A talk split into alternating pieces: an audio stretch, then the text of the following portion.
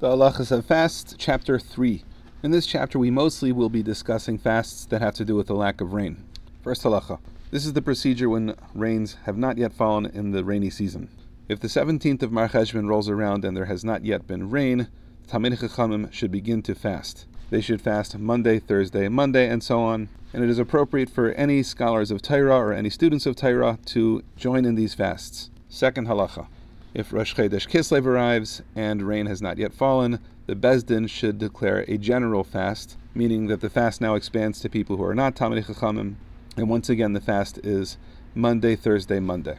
During these fasts, it is permissible to eat at night.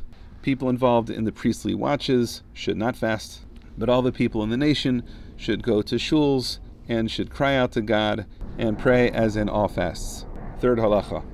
If after one round of Monday, Thursday, Monday, rains still have not come, the Beis Din should declare another round of fasts. Eating and drinking is forbidden after sunset, and here the people that serve in the priestly watch should fast a little bit, but not entirely. People who are involved in temple service that day should not fast. And in these fasts, when a person has ceased eating for the day, he may not change his mind and then continue eating. Fourth halacha. During these three more severe fasts, people are not permitted to work during the day, although they are permitted at night.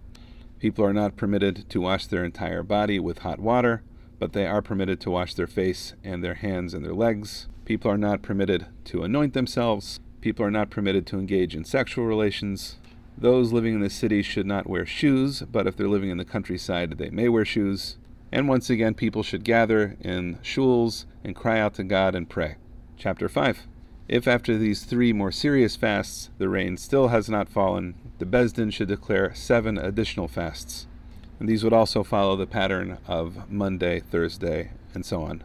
These fasts are even more stringent in that pregnant and nursing women are required to fast, on the other fasts, which are less severe, though pregnant women and nursing women are permitted to eat, they should not indulge, rather, they should eat only what is necessary. 6 halacha. During these seven very stringent fasts, people who are involved in the priestly watch should fast, and those who are involved in actual temple service should fast for part of the day but not complete their fast.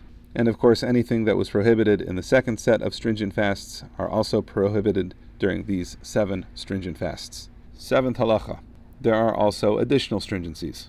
On the seven stringent fasts, we sound trumpets and pray on the streets of the city, and an elder is called upon to admonish the people to repent and change their ways.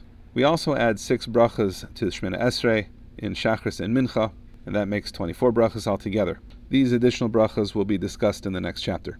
Stores should also be closed during these fasts, but on Monday evenings, the doors of the stores are left somewhat open and on Thursday the stores are allowed to be open so people can prepare for Shabbos. Eighth halacha.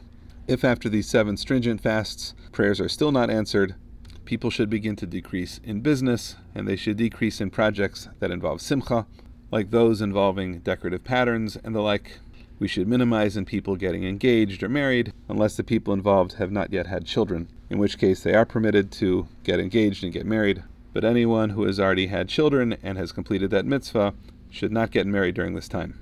And anyone who has fulfilled the mitzvah of pru urvu should not engage in sexual relations during a time of famine. People should not greet one another. Rather, people should act as if they've been rebuffed by God. If a person greets a Talmid Chacham, the Talmid Chacham can return the greeting, but he should do so in a weak tone. Ninth halacha. After the aforementioned seven stringent fasts, the average person should not go back to fasting Mondays and Thursdays, but Talmidei Chachamim should continue to fast Mondays and Thursdays through Nisan.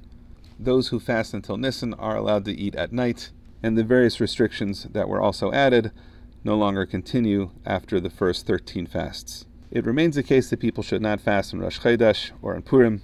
After Nisan, when the sun enters the mazel of the bull, that is the beginning of the month of May, they should stop fasting altogether because at this point rain would not be helpful.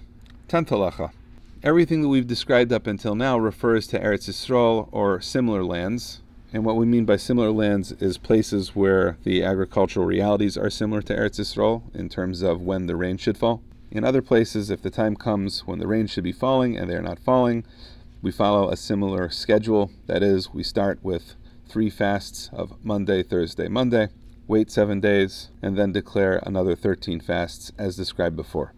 11th halacha. In any fast that's declared outside of the land of Israel, one does not fast at night. And the same laws apply as for any other communal fasts.